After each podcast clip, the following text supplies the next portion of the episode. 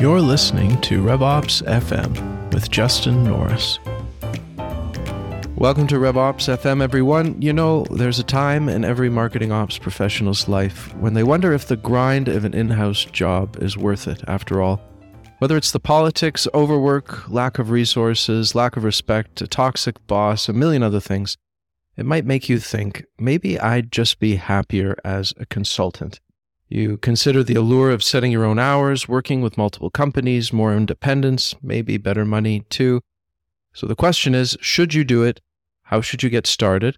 And what's involved in taking the plunge? And today's guests have both been there and back again, working on the agency side, the client side, and now founders of their own agency called EMMIE Collective. They're two of the very best in the business and also host the Pretty Funny Business podcast, which you should definitely check out. I'm very glad to welcome my friends, Lauren Aquilino and Sydney Mulligan, to the show. So glad to have you both here today. And I really just want to start out with the genesis of EMMIE Collective. How did you two get together? How did this whole thing get started? Tell me about that. We operate very much in the moment and opportunistically is what I would call it. So I have never really been a person that has a 10-year plan for my career or anything. I'm just figuring it out as I go and doing what seems like the best opportunity in the moment. So this was not a long-term goal of mine to start an agency. And I don't know whether or not it was of Lauren's, but we came to be because I got laid off while I was on maternity leave, a vintage 2022 layoff. And Lauren already kind of had an idea. So maybe you want to talk about the genesis of your idea. Yeah. So I had, COVID kind of wrecked everyone's lives, put everyone on new pathways. And so during that time, I was homeschooling a second grader and a kindergartner and a 1-year-old, which I never thought I would be doing. But I took a little bit of side work with two clients that were two friends of mine. It ended up being more work than I wanted to do on my own. And so I subcontracted some of that work to a handful of people, most of who were moonlighting, but there was one person who ended up quitting their full-time job. Even though they knew it was going to be part-time with me, they had a skincare business that they want to focus on. Miss Nikki, she's still with us. And at the time I was don't quit your job. This is not a real thing. I cannot be responsible for someone's mortgage. I just need Salesforce help every once in a while. And she's no, this is actually perfect. And so we had a tiny baby agency, I guess. We were not doing any marketing or sales or anything. It was just these two clients are two clients and we're going to stay here. That is until I saw Sydney's post about her layoff on LinkedIn. She was just saying about opportunities. I was oh my gosh, if there was a person I was going to do something with, it would be Sydney. And she and I did not know each other. So this is a weird take to have. No, we were virtual strangers. Why was Sydney the one? Why did you think that if you didn't know her? We had a lot of mutual friends. So I was at Revenue Pulse and she was at Atomos. And we were both there very early. There were three guys and me at Revenue Pulse. And there was three guys and her or at Atomos. Three guys, me and one other woman at Atomos. Yeah. Yeah. So I knew that we had very similar career trajectories, that she had consulting experience. I did somehow follow her on Instagram. So I knew she had young kids like I did. She had some religious trauma like I did, all of the things that you typically want to build a business around. So she had posted I got laid off on maternity leave. I'm looking for work. But mind you, Justin, this was in February. And she was but also I'm going to be on maternity leave till August. So for me, I was actually this is actually perfect timing because if we were going to do something, I don't quite have enough client work to actually hire her yet. Sydney was very I would love for us to get into this story, but Sydney was very adamant about being an employee and having a consistent paycheck at this point in time. And I was okay, yep, I can do this. It's going to mean that I don't get paid.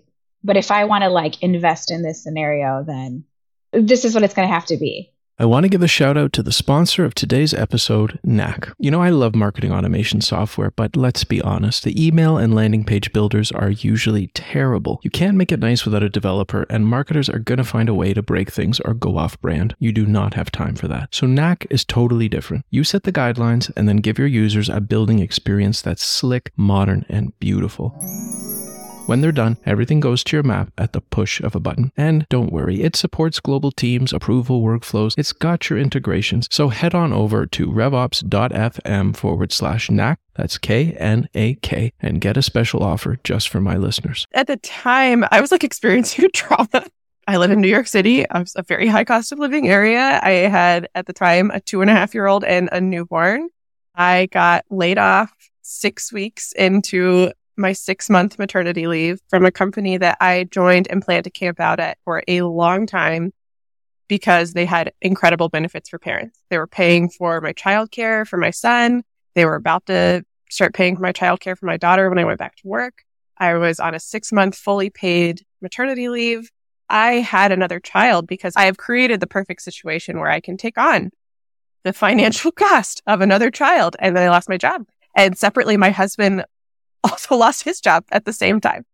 So I, more than anything, needed stability. Like I was not in a place where I could take a risk. I needed income.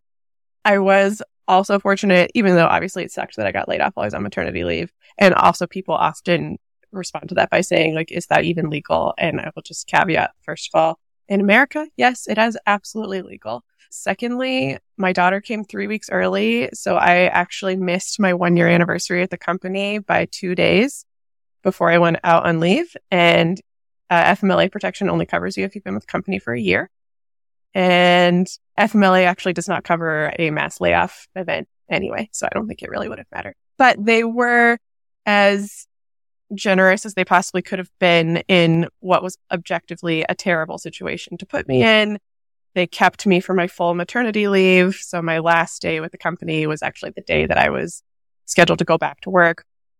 And then they gave me a little bit of severance. They still paid for my son's childcare while I was on leave. So frankly, like, of course it was a bad situation, but so many people have been laid off since then in so much worse situations that I hate to really harp on it too much. But at the time, absolutely traumatic.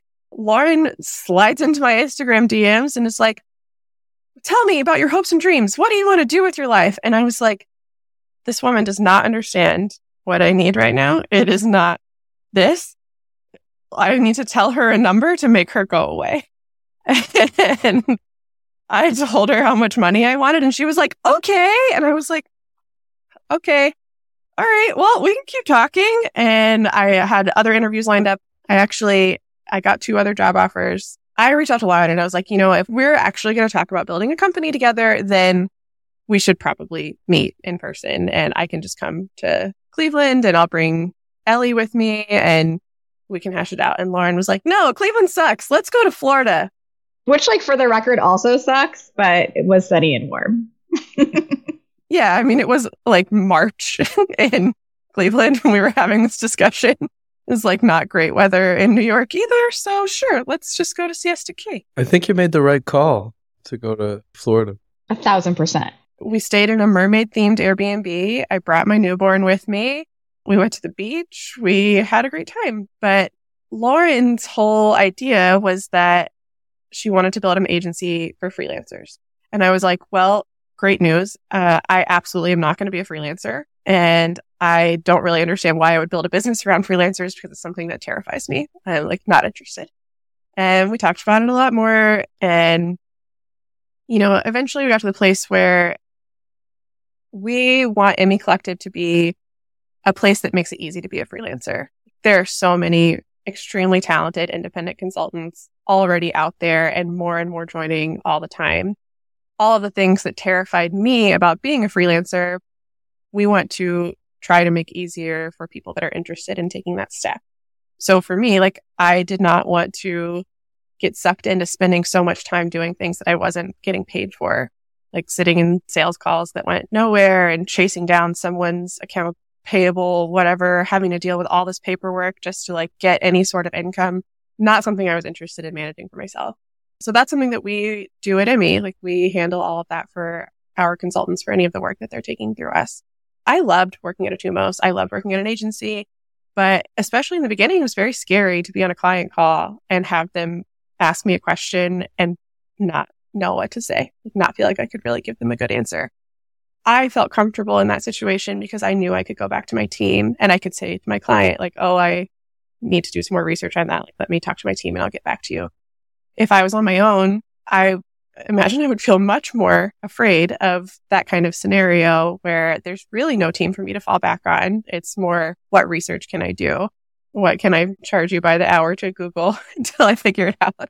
So EMMIE, like, we try to provide the best of both worlds, right? Like, we have the whole collective behind our consultants. If they need help with something, if they need coverage for something, if they just need to brainstorm with somebody, they have access to the whole team. And most importantly, everyone gets paid for it. And when you're at a traditional agency as well, you get handed your work and you are an employee. So the expectation is like X amount of billable hours. You're working 40 hours a week typically.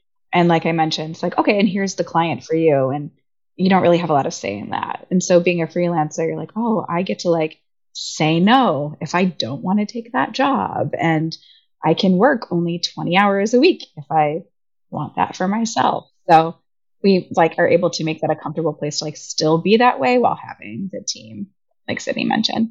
So you had this vision of an agency of freelancers, you know, ostensibly threads the needle of giving the best of both worlds, both to you folks, to EMMIE as the agency at the front of it, and to the people working for it. So it's a really interesting concept. I found that very novel, and maybe there's someone else out there that's done it, but I haven't really seen it. I'm just curious, has it been everything that you hoped and dreamed? Like, are you onto something really good? Has there been any challenges with this that you didn't expect? You know, we don't want to set a revenue goal. I don't want to. I want to take the opportunities that make sense for us as they come along. And I don't say that to mean that we are like not forward looking or we don't try to anticipate where the business is going to go or we're not being proactive. We are doing all those things to the best of our ability, but we're not holding ourselves to some sort of goal, like rather arbitrary metric that we have to meet. So I think for us, the most challenging and surprising thing in the first year was how quickly it took off. We did way more business in year one than I ever expected us to do. I thought maybe we would hit this level in year three or year four or year five, maybe. But, you know, it's really resonated with consultants. We have a bench a mile long of people who want to consult with us, which is great. There are tons of really wonderful independent consultants out there right now.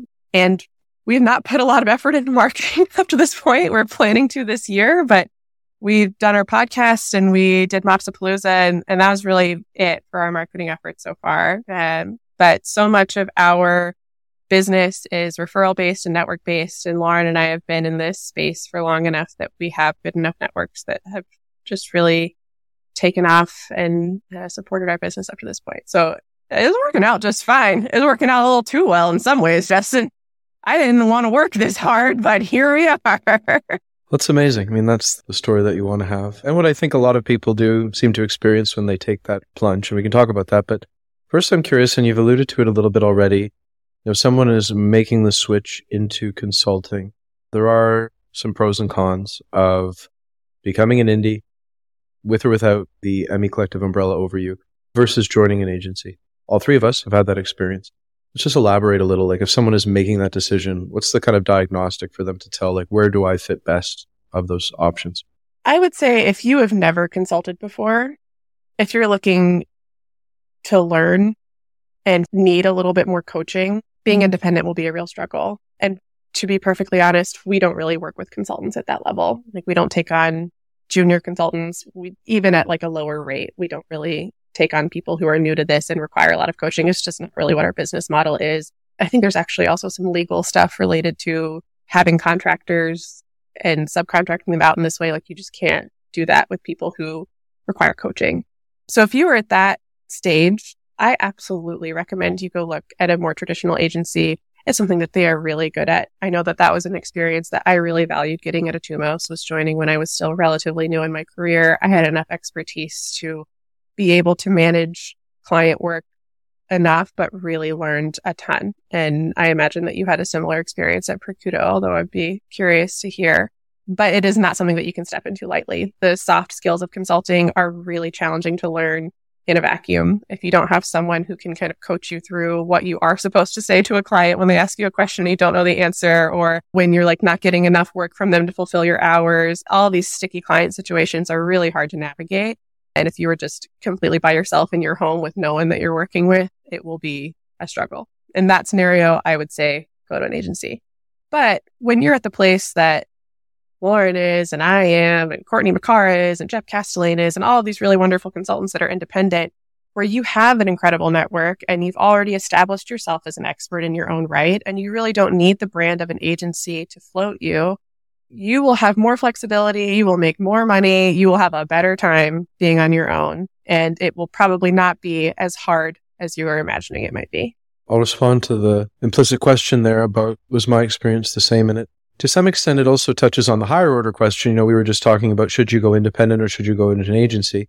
And that also already presupposes that you've made a decision about consulting in general versus in-house. And my experience, you know, I was at that point, maybe like 5 years into my career, maybe 3 years in MOPS, and had reached a place where I think many people reach, perhaps in smaller companies more so, where you're like, I think I'm capped at what I can actually contribute to this company. Like, I really like this thing that I'm doing. I want to continue to learn and grow, but the company doesn't necessarily need that much more in this area. And also the level of recognition and sort of reward that I can get for being this expert in this company is kind of limited. And so I think it's natural then that you think, well, maybe I'll see what that's like. And then the imposter syndrome kind of sets in because you're like, well, I'm really good at XYZ, but I've never done ABC. And are they going to know that I'm a complete and total fraud because I've never, you know, worked with a life cycle modeler in Marketo before or something like that? And it was a small agency. Like, I think, you know, I joined Perkuto, 7 or 8 people, like maybe similar to when you joined Atomos or when you joined New Pulse, Lauren. But I think the answer is that you figure it out. And consulting for me was just like the perfect thing at that point in time. It's like, oh, I'm actually just getting celebrated and rewarded for doing this thing that I really like to do. And if you're the type of person that just likes to figure things out, give me the hard projects, let me solve those challenges. And that was super exciting. So yeah, there was certainly like a level of support there, just knowing that it's okay to not know in some ways, because maybe nobody else knows and you're all just like, everyone's figuring it out. But yeah, I think that was certainly helpful. I never had the experience of being an independent. And quite frankly, the thought of, you know, everyone has that thought from time to time, should I just go and hang up my shingle and be an independent? The immediate thought that comes, but what if no one comes to your door? What if there's no work? And you hear everybody say like, oh, we just have so much more work there. Like it just sort of magically appears. But I think it's always a bit mysterious until you take that step about how that's actually going to happen. Yeah. To your point about being in-house and kind of hitting that threshold of, I've gotten all I'm going to get out of this experience. I think that as back when you joined Perkuto and Lauren, when you joined Revenue Pulse, when I joined Atomos, marketing ops was a new enough field that there wasn't such a defined career path. And we were all kind of figuring it out as we went. Like, where does this end? What am I going to be able to do? I think now with enough hindsight, we can see like there are just frankly not a lot of companies that have a VP of marketing ops. There are directors of marketing ops now reliably. There are some senior directors, but you're still as a technical resource going to hit a cap on what level you can reach.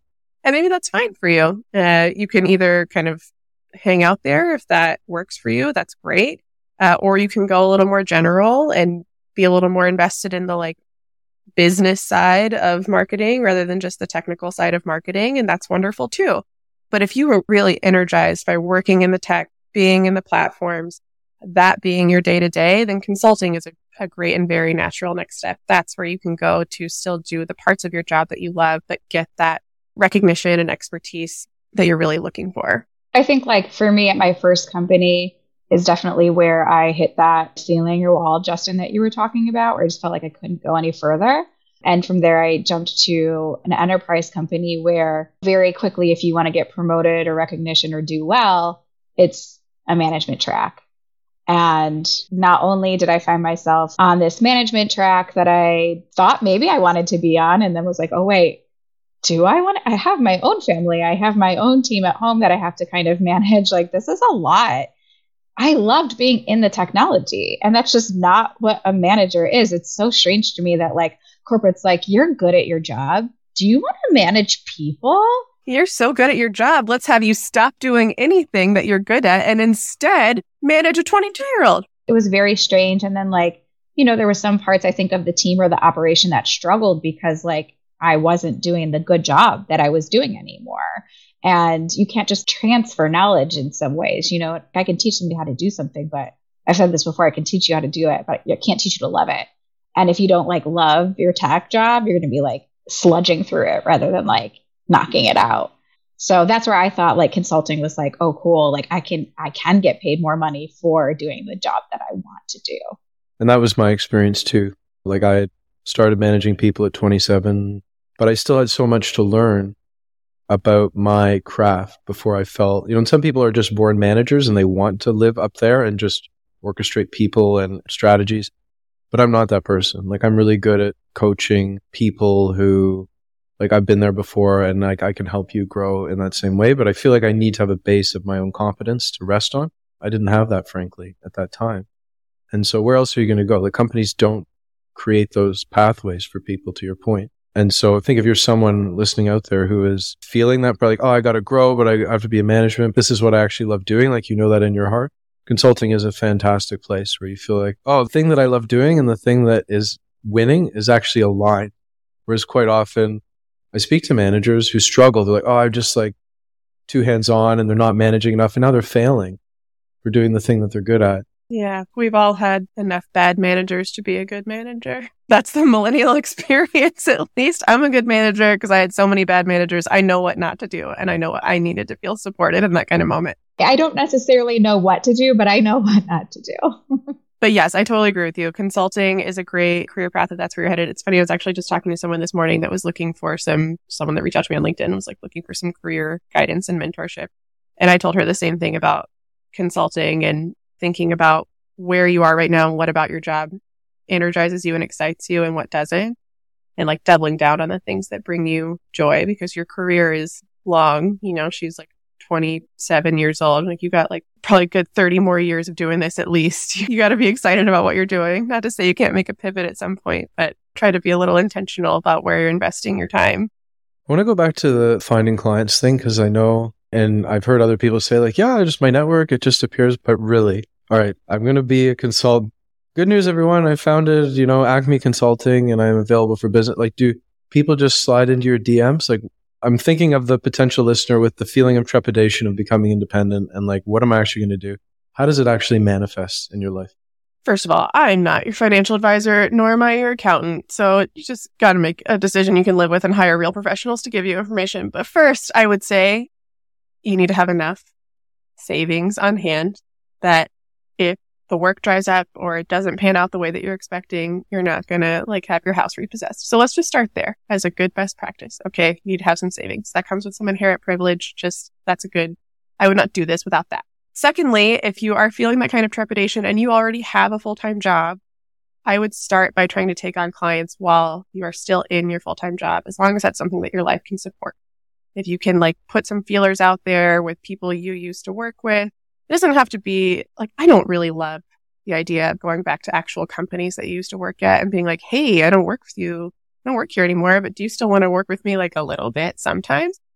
Usually for me, I left those companies for a reason. I'm not interested in them becoming my client.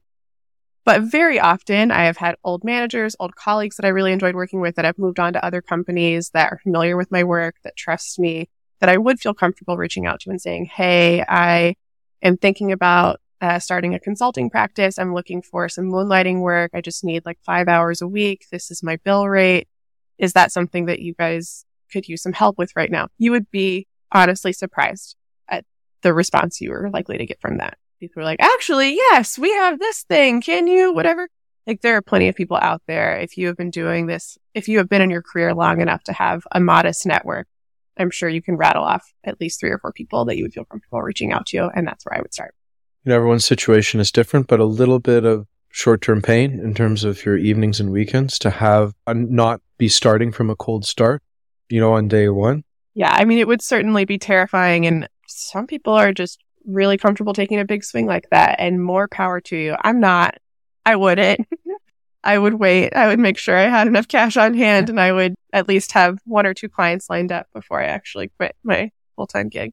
Well, if there's anything nice that can be said about the layoff bloodbath that's become the new normal, unfortunately, in tech industry, is that I've seen that it's pushed a lot of really good people into taking the plunge. I think because it's kind of like, nothing to lose now. I don't have a job. I have maybe a few months of cushion because I've gotten some severance, and it's really hard to find jobs. So it's like the universe is actually pushed. Like, I've seen a lot of really senior people go this direction now. Absolutely. And by the same token, all these companies that are doing these huge layoffs, they're losing headcount, but the work is not gone. And it is often much easier for them to secure budget for fractional support, a part-time consultant, even something like 20, 30, 40 hours a month than it is for them to keep a senior marketing operations manager on staff. They can't afford to do that, but they still need this. So there are consultants flooding the marketplace, but there's plenty of work out there too for the same reason. For some reason, it's considered a smart management decision to replace FTEs with consultants at a higher billable rate. I know you're saving money on benefits and health insurance, but still replacing someone who knows your business day in, day out, owns it, to someone who doesn't. I mean, I even tell prospects that I'm talking to and clients that are working with us, like, you know, this is not in my best interest to say this, but if you get headcount, you should take it. Like, headcount is hard to come by, and it's in many ways going to be more helpful to have a full-time employee than it is to have a consultant that's with you part-time. Depends on what your needs are, but a lot of these companies are working with no one in marketing ops. Even large companies will have gone from a team of 5 or 6 in marketing ops to 1. And that's hard to have one person that's managing all of the business. As a consultant, you still need a business stakeholder that's passing you requirements and helping you understand what the business needs are and where your priorities should be. It is short-sighted. We don't need a team anymore. Business will just run itself. It's just going to be fine. I mean, I think what we are going to see is right now we have plenty of work because all the layoffs are happening and they still need something, and some people are bringing consultants. In the next 2 or 3 years, I imagine we're going to have plenty of work from all of the tech debt that has been accrued during this time when everyone was being forced to run with a team that was way too lean to do what they needed to do. The bigger projects are coming back and cleaning up the mess. That'll be interesting to see if that plays out. So we've moved a little bit into the how you connect with the clients. And I think a lot of people starting out, they're like, all right, this is my hourly rate. And you may fall by default into sort of like a time and material model. Like, okay, I'll work this number of hours and then I'll bill you at the end of the month or whatever. And you can end up like 60 days out from your money that way. So it doesn't seem like it actually is the smartest way. There are a number of there's projects, like fixed projects, there's retainers. How do you think about it? And how do you, again, not being financial advisors, but what are the models that you like the best in terms of the commercial arrangements with clients? All of our consultants kind of have different preferences too. Lauren can probably speak to this a bit as well, but some people really prefer to work on like finite engagements, like little projects. They want to like have the variety, and we take those on from time to time, of course, but we really prefer to work on retainer. Consultants tend to prefer to work on retainer. We typically structure it as a certain number of hours per month. So the like week over week flexibility is there, but monthly we consider it pretty use it or lose it, and we bill up front for the hours so that we get paid in time to make sure our consultants get paid in time and no one is waiting 60 days for their money whenever we can help it. Yeah. I think if you foresee like a lot of time on meetings, the hourly is the way to go because you are literally spending your hours. And where we've kind of gotten burnt a little bit for project-based work is when that project turns into something where people want to start meeting. And it's like, I just don't have the cycles to sit here all week, but I can, you know, knock out your project like in 5 hours on a Friday. Right. I'm like a little burned on projects right now because we've had enough that have like scope creeped to a place where it was not entirely profitable anymore. And I'm just like, no, we will scope this work that you need to be done, but I'm going to give it to you as we will work on this for 40 hours a month for 3 months or whatever it is. And we will very likely get this done in that amount of time, but we might not. I'm not promising anything. You're putting me in 10 hours a week of meetings, then this is going to be a different result. And I honestly, that's where I got to as well, even at the bigger agency level, where I think by the time I left, we'd moved away from fixed bid projects entirely, and we could still scope them that way. But the challenge was you have to become so precise in everything in order to estimate it clearly and have safety and remove that element of risk. And people are still unhappy because then they're like, oh, I'm sorry, we can't attend your meeting, like what you said. So it's way better to be like, here's the hours. These hours represent this project, and I will spec it out in detail so that you feel the confidence that I've understood your needs and you're going to get what you want. But it's still, at the end of the day, it's ours. It's a win for the client too, right? Like they have more flexibility. It's how I talk to people about it all the time. Like you were telling me right now while we were scoping this that you have reached out to me because you have this specific need and that is what you want us to work on. That's great. That's how we'll scope it. But by the time the ink dries and we have a consultant onboarded and you're ready to roll, like who knows what's going to change with your business? You might have something else that's way more pressing. And now you have access to this expert who can help you with it and a flexible amount of hours to do it. I think it's really a win for everybody. And to your point about the scoping, you are either spending so much time doing the scoping work for free to get it precise enough to have it accurate, or you're not, in which case you're inflating the price of the project to hopefully not eat it. So the client's paying more for the work overall, or you're just getting it wrong, and you're taking a loss on it. Like those are not winning scenarios for anybody. What do you folks think about the fractional model? All of a sudden everybody's a fractional something or other. Do you do fractional? What do you think about? Fractional is just a fancy word for consultant working on a retainer. That's all it is. Part-time. Or part-time for several, I guess. If you're planning on having more than one client, then I guess then you're fractional. Otherwise, you're just working part-time. No, I think fractional is just business talk for part-time because part-time makes you think you're working at an ice cream parlor. Like fractional is just, this is either not my only gig or not something I do full-time. Like we're all fractional. Like I'm a fractional mom, I guess. That sounds terrible. Part-time mom because I'm working right now. I'm a fractional podcast host. Fractional grocery checkout clerk. I don't work part-time. I just do it fractionally. Yeah, you work at the market as a checkout girl. I do self-checkout, so I'm a fractional grocery checkout person. It does seem to be more associated with like an executive role, somebody who's at a more senior level. Well, Sydney, we use the term fractional for some of our teams. Like we'll build you a fractional team. How would you describe that? Yes, it is fancy talk for a team of part-time consultants. Like we build like a fractional MOPS team. We've done this for several clients now. Anytime we're staffing more than one consultant together on a project, usually different types of consultants, or the scope of work is such that it really requires more than one consultant to fulfill it, even if they're really the same kind of consultant. We call those fractional teams. Like this is you're not hiring a full 5-person marketing ops team. That's not in the budget right now. You don't have the headcount for it. So you have a fractional marketing ops team. We're going to give you 7 part-time marketing ops consultants, some campaign ops people, project manager, Marketo admins, data pipeline engineer, like all the different things that you need that you cannot afford to take on full-time headcount for. You still need this level of expertise. You still need this type of specialist, and we have it for you. Fractional. So it is jargony, but it sort of does mean something. And I think you just touched as well on one of the challenges of being truly independent. If you have a certain skill set and all of a sudden you have a job or a contract that maybe you're not a Salesforce Apex developer, but you need a little bit of that. Now you've got to almost become the contractor and bring that together. Now, another curiosity, I guess, about the team of indies approach. One of the big things with an agency, at least as you're scaling it, I'm sure you've seen this too, is it's really hard to scale the quality of the people. Like maybe you have Edward and Sydney and they're rock stars, and then you add people, E, F, and G, and they're good, but maybe they're not as good, or they're, you start experiencing this unevenness and you're growing. And that is where I've seen a lot of growing pains, where all of a sudden you're not getting the same results as you were with your core A players that you started. And now you have to invest a lot of work in like training, process, guardrails to scale that consistency.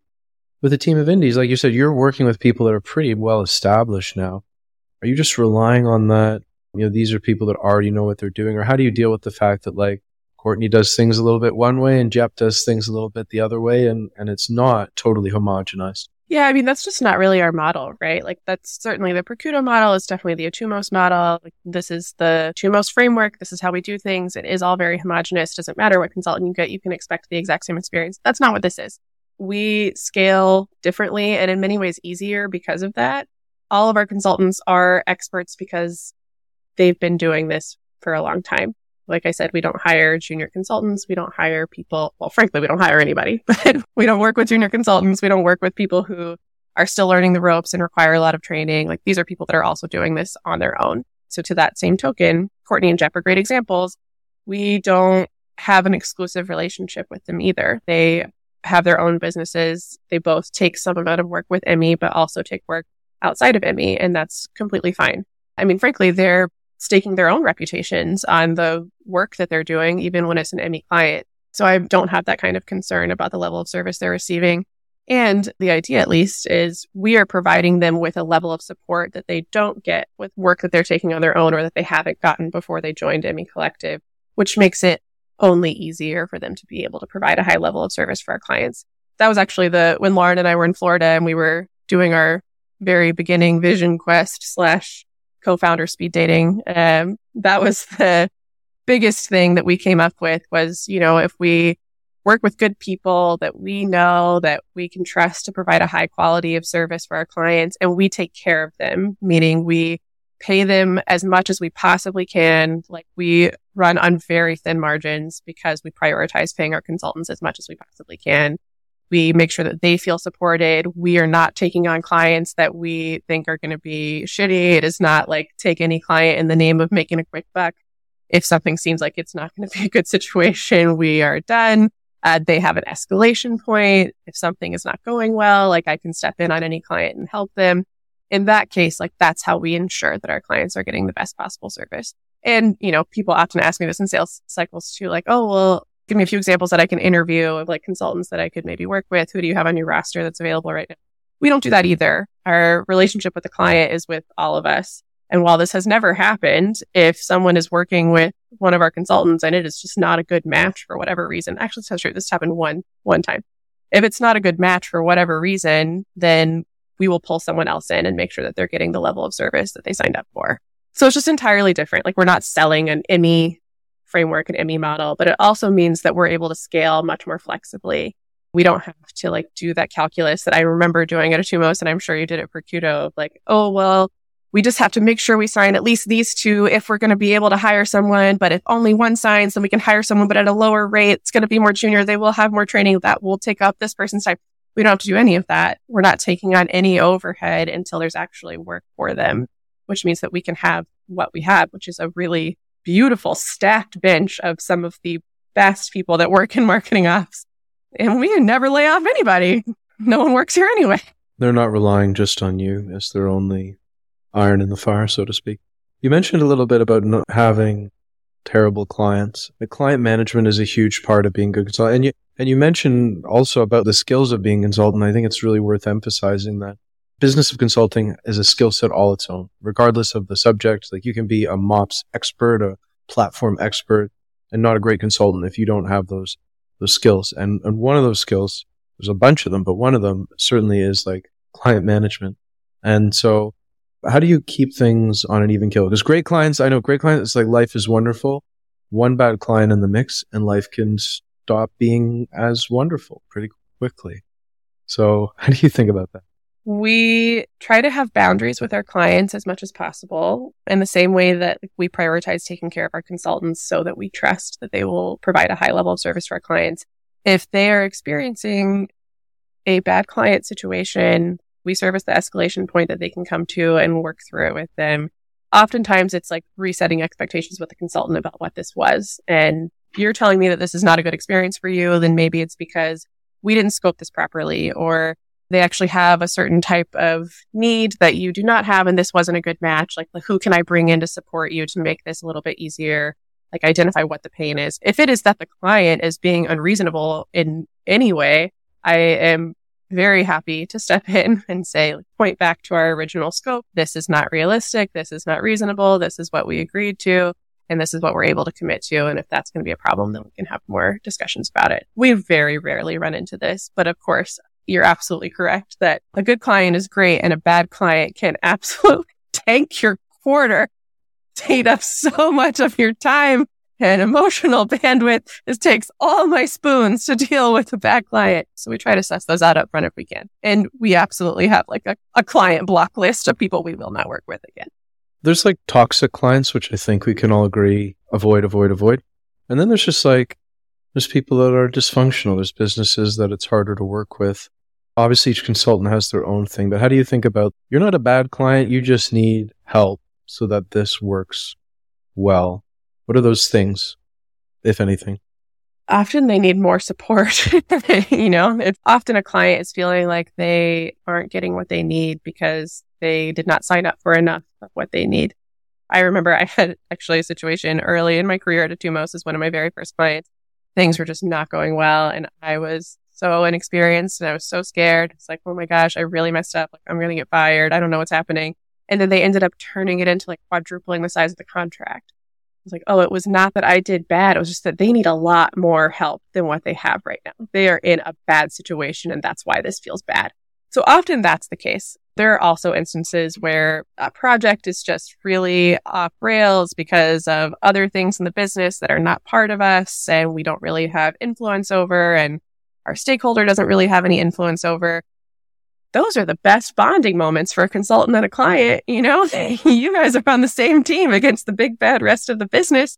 And we've been in those situations too. Like for those, we try to be as flexible as we can with the client to make sure that they are getting what they need and what they paid for. But we also like defend the boundaries of our consultants as much as we possibly can. We're not trying to put anyone in an unfair situation. Sometimes I've found it's just as simple as a process. Like, all right, how about for every task that you want, like you fill out this form or create this ticket in this system instead of just like emailing us willy-nilly all the time and creating a lot of noise and a lot of chaos.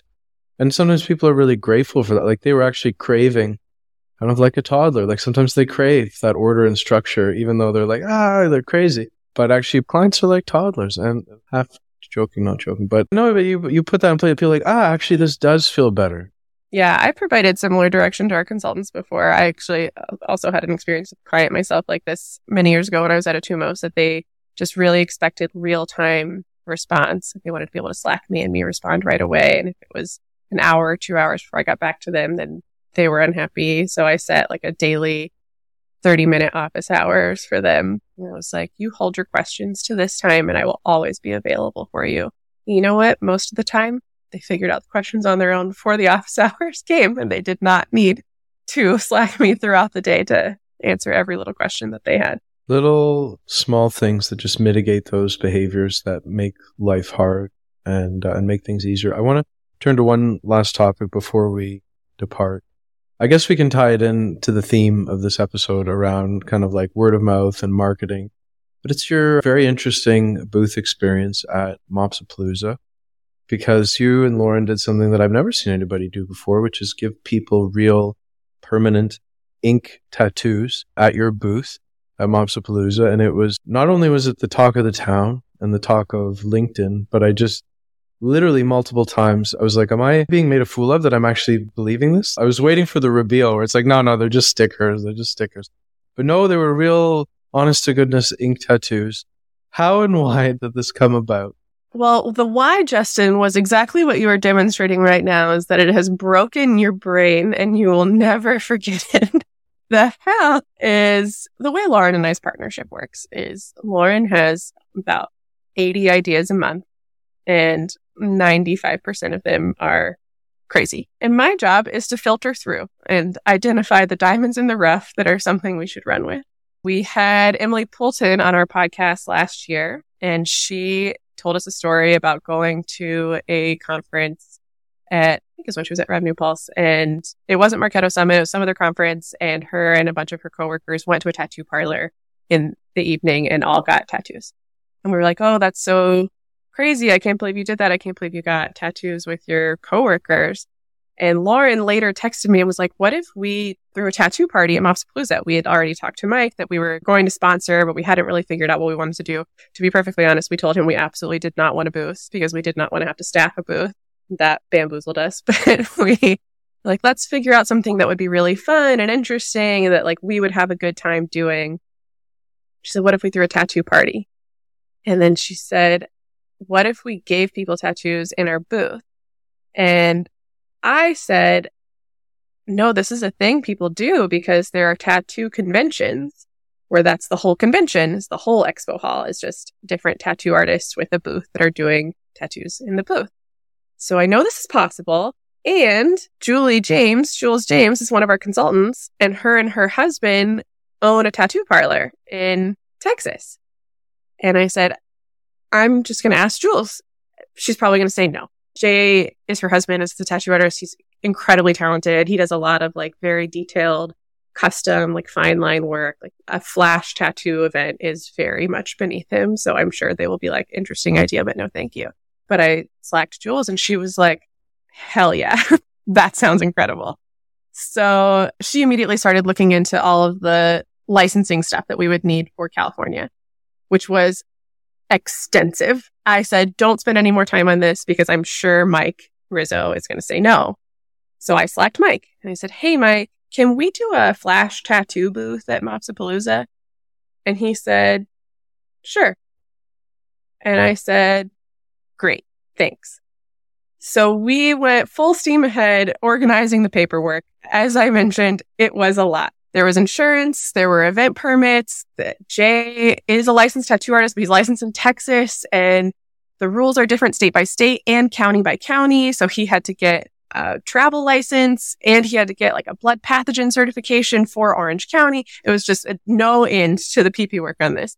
And then a couple weeks later, I slacked Mike and I said, hey, Mike, the health department needs to know that our booth will have access to a sink with running hot water without going through any doors. Is there anywhere in the expo hall or anywhere in a nearby space where that would be true? And he said, what are you talking about? And I said, the tattoo booth, Mike.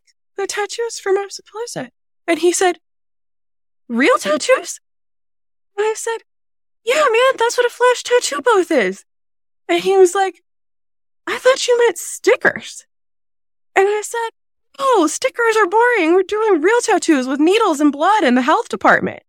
And he was like, this poor man, he was like, I cannot put any money into this. And I was like, I'm not asking you to. And he was like, okay, can I get a tattoo that I want to get?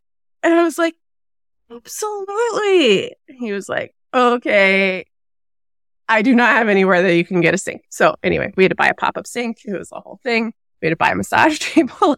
But we also, in order to get licensed to do it, we had to have an on-site inspection of our booth, which meant that we would not actually know for sure if we would be able to do the tattoo booth until the conference already started, because the conference started Sunday evening. The health department, of course, closed on Mondays or on Sundays. So they were coming first thing in the morning, Monday morning.